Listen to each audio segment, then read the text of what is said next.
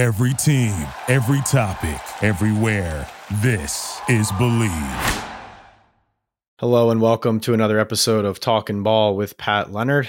I am the New York Daily News NFL columnist and Giants beat writer. It's been a long, difficult week in the NFL with the Damar Hamlin incident in Cincinnati. So thankful as I sit here and record this podcast on a Friday to know that Hamlin is now awake and speaking with his Buffalo Bills teammates, has spoken with friends and family, is neurologically intact according to doctors, and has still has a long way to go in his recovery. But given what we saw on the field, how traumatic that was, how frightening that was, just can't imagine being somebody close to him and spoke to a lot of people who are close to him in the Giants locker room and observed observed all of these interviews with Bengals players, Bills players, staff members. And not only do I feel for all these people, but I think my overriding takeaway from the week and from the incident is I am proud to be associated with in some small small way a group of people in the NFL, players and staff and organizations that have been able to be so empathetic and rally around each other and ra- rally around a young football player. And there's all these different offshoot issues that have been discussed and had to be discussed in certain ways regarding the scheduling of games and how to determine playoff seeding and everything like that. Uh, but I think that the focus needs to remain on how positive um, so many people reacted to this. And, you know, I think of Josh Allen, the Bills quarterback, going out of his way to say publicly on the microphone that the Bengals receiver, Tee Higgins, should not blame himself for being tackled on that play when Damar Hamlin stood up and then collapsed on the ground and saying that the Bills don't blame Tee Higgins and that they want him to get some relief now that Damar Hamlin is beginning to recover. The hero, Denny Kellington, the assistant trainer, the assistant athletic trainer with the Buffalo Bills, administering CPR. And according to the doctors at the University of Cincinnati Medical Center, the immediate recognition and impressive recognition of the lack of a pulse of Hamlin on the field and the fact that he was administered CPR and then a defibrillator so quickly is the only reason he likely is still alive. What a tremendous example of individuals not only being brave, but also being prepared when they are called upon, when they don't know when that moment is going to be. And I think that the NFL and the NFL Players Association, the Buffalo Bills, and the Cincinnati Bengals should all be proud of the emergency action plan that is practiced. These policies are worked on tirelessly by the league and the union, agreed upon, and then practiced by these medical professionals when nobody's looking. And hopefully, of course, they're never actually going to have to use what they're practicing. But what an amazing example of heroism and and also um, responsibility, duty carried out to the highest possible order here. And also the the human emotions that you saw on the field. Uh, it's never going to leave me. Josh Allen said it best when he said that some people are going to be permanently changed by this forever from what they saw on the field that night. Speaking especially about the the players and the staff members who were standing right there witnessing it. And Sean McDermott having the first reaction that he needs to be at the hospital with Damar and that he can't be coaching the game, and then the players deciding they will not go back on the field. Zac Taylor, the the Bengals coach, uh, being so empathetic and crossing the field to to help be there for Sean McDermott and the Bills. The Bengals captains, led by Joe Burrow, going over to the Bills locker room to have that conversation before the decision was made. And ultimately, the NFL arriving at the correct conclusion Um, you know, plenty of people on ESPN from um, Joe Buck to Booger McFarland to Ryan Clark and Scott Van Pelt, and everyone associated with that broadcast, Adam Schefter, and all the way down the list, Lisa Salters. You know, just so many people I think showed in that moment um, where their hearts were, and it was with that young man and nowhere else. There will be another time, I think, on here where I will address the five minute restart suggestion, whether or not that was made. Um, you know, but I think that I want my main point, and I think everybody's main understanding here should be a lot of people did great work here. And uh, the violence of the football, we can unpack that, and I will unpack that at another time. But um, not even going to have another guest on or have a guest on this week because the the workload and the emotions of standing there and talking to guys like Nick McCloud and Isaiah Hodgins and Jack Anderson. Um, first of all, really appreciate the Giants public relations staff, the Giants team, and the Giants players for being so open and honest on Wednesday of this week, which, given the Giants' many connections from their Buffalo Bills days to Damar Hamlin and that organization, was just a really difficult day. And again, the positive news that keeps coming our way on Damar and the fact that he's now talking to people, everybody is just so uplifted and thrilled and, and happy. Um, but in those moments, you really saw uh, raw emotion and the human side that we should just never lose sight of here in the game of football. And um, with that, want to talk a little football before I get out of here on a on a quick talking ball. Uh, first, want to tell you about Bet Online. Bet Online remains your number one source for all your sports betting this season. Everything from the NFL and bowl season to esports. You'll always find the latest odds, team matchup info, player news, and game trends at Bet Online. Bet Online features live betting, free contests, and live scores for almost any sport for any game imaginable. Easy for you to say. We're the fastest and easiest way to bet all your favorite leagues and events. Head to betonline.ag to join and receive your 50% welcome bonus with your first deposit. Make sure to use promo code BLEAV, that's all caps B L E A V, to receive your rewards. Bet online where the game starts. And where the game starts in week 18 is some teams need to rest, some teams need to prioritize their health. And I I'm here to tell you that I expect the Giants to to rest a lot of players against the Philadelphia Eagles, even though the Eagles are going for the number one seed in the NFC. Brian Daboll held it close to the vest all week, uh, but I expect a lot of guys to either play a little bit or not at all. I would include Daniel Jones, Saquon Barkley, left tackle Andrew Thomas, right guard Mark Glowinski, center Jon Feliciano, defensive tackle Dexter Lawrence, linebacker Jaylon Smith, maybe even safety Julian Love and captain. Um, and that's just, that's just a short list. I mean, even Daniel Bellinger, I could see um, the rookie tight end. He's been really valuable as well. I could see him uh, getting a breather. Again, you only have so many players on the roster, so um, will some people play a handful of snaps? You know, maybe that happens, but um, I fully expect the Giants to rest guys to call up Davis Webb and uh, an extra defensive tackle, Jack Heflin from the practice squad. So I think that's the, how they handle that. As far as the scheduling decisions made by the league competition committee and ownership on how to proceed given the cancellation of the Bills and Bengals game, um, nothing's perfect. I, I don't. I'm not sitting here thinking that I want to harshly judge any decision that was reached on the Friday after that Monday night game was was postponed and then eventually canceled.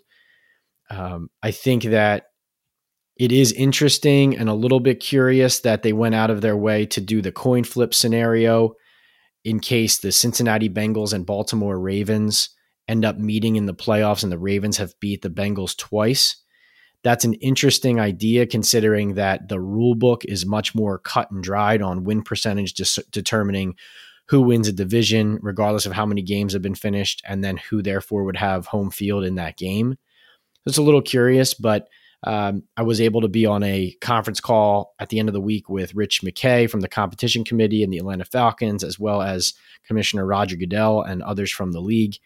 And McKay clarified that essentially this was an extenuating circumstance. They know that the rule book exists to govern uh, the potential for not every team to finish the schedule, but he was clearly intimating that the even the words in the rule book that we intend to be governing all circumstances don't always uh, can't always fully apply to every circumstance that might be unforeseen. Um, and certainly the way that the league and football and the world was caught off guard by the severity of this situation, the grave nature of it, uh, of Hamlin fighting for his life, losing a pulse on the field, and then um, the league looking at this and saying, we want to be fair to as many parties as possible, and we know it's not going to be perfect. You know, I think that finding a potential neutral site resolution to an AFC championship game rather than screwing around with the decision of who gets home field and not with the number one seed in the AFC.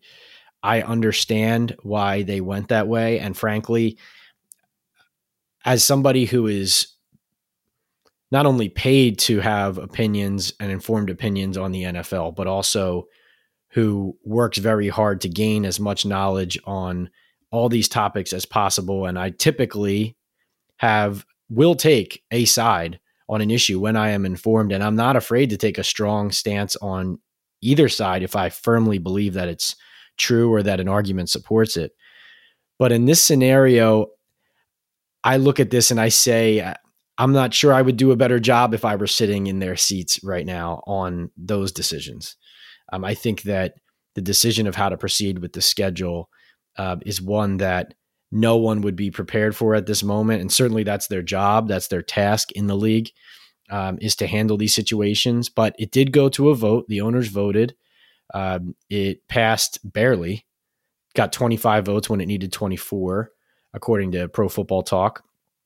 Um, but Rich McKay did say on that call that as far as the neutral site AFC championship game resolution goes, he said that the Bills, the Bengals, and the Kansas City Chiefs all indicated that they would be okay with that as a resolution, which eventually passed. It's possible they won't even need to use that and need to resort to that depending on the results of week 18.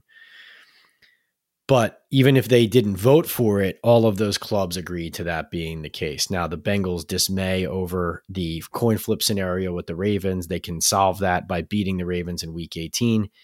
And, um, you know, I think there's there's a lot to think about and process with this. I think this is a story we're going to be talking about for a long time, even though it's of course a huge relief that young Damar Hamlin is talking to his teammates and feeling better.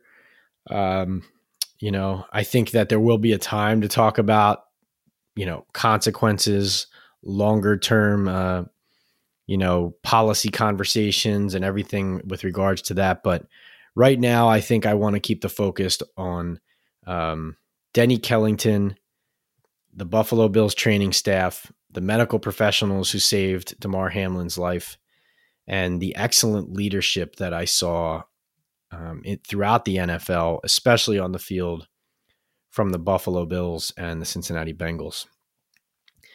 And now I can feel ex- especially excited, though, when we turn to actual football to cover a playoff team for the first time since 2016. Because uh, let me tell you something the Giants losing has been a drag on everybody. And you know, we'll do more on the Giants playoff matchup and a huge playoff preview f- for the entire NFL um, next week. We'll dive into all the matchups. We'll go into our predictions for what's going to go down. Uh, we'll dig into the Giants matchup a little bit because I'll obviously be in their building all week before heading likely to Minneapolis for Giants Vikings rematch if it's not Giants 49ers. Um, but I'll just say that it's a great feeling to be covering a team that is overachieving, that is playing meaningful football into January. And I don't take for granted ever the opportunity to cover this league, to cover this team, and to be able to share my thoughts on football with you. Um, again, apologize for no guest this week and for a more somber tone, but the the grind of this and the efforts that I have made and everybody has made to gather information from the doctors at the hospital in Cincinnati, from the NFL, from the NFLPA, from the teams that we cover, from players who have uh, really struggled to share their versions of events, and even you know somebody like the Giants safety Jason Pinnock, uh, who played at Pittsburgh with Damar Hamlin, still has not spoken publicly, uh, at least in the in the locker room about it, and I can completely understand that and honor that. Um, you know, who knows if if and when he'll be prepared to talk about it, even with Hamlin recovering. But I bring all that up again just to say the emotions of this week have been draining. Even though I don't know Damar Hamlin personally, I know plenty of people who do. And covering the game and being in the league, you know, we all have a, a role to play. But uh, it's so encouraging to me that everybody was together on on this on Damar's recovery on supporting him and that's why his foundation raising millions and millions of dollars if that doesn't make you smile or bring tear to your eye then nothing will. I think we're all rooting for number 3 I think we're all rooting for Damar Hamlin and NFL fans everywhere want their own teams to win but I think I can sit here and say that if the Buffalo Bills win the Super Bowl this year I don't think there's going to be anybody who begrudges them that moment and as many moments as they want after that. Still a long way to go. Can't wait for this playoff ride. I'm excited for Damar Hamlin, especially to hopefully continue to recover and hopefully live a full and happy life. Again, kudos to the professionals who saved his life, to the teams on the field, and to Damar for fighting so hard and for the NFL um, and these protocols enacting that helped save a young man's life and and get us to this point. That'll be it for talking ball this week. For my Pats picks, please go to my Instagram account at PL on NFL. We're trying to get back to 500 for the year. Uh, picks are brought to you by Bet Online, and I guess I'll, I'll just I'll throw you three quick ones right now. I actually already posted these picks. I like the Giants to cover the 14 point spread, even though they're going to rest a lot of guys. Tyrod Taylor is a real NFL quarterback. My best bet is the Minnesota Vikings. It was only four um, over the Bears. I think it's moved to six and a half. Still love it against Nathan Peterman and the Bears.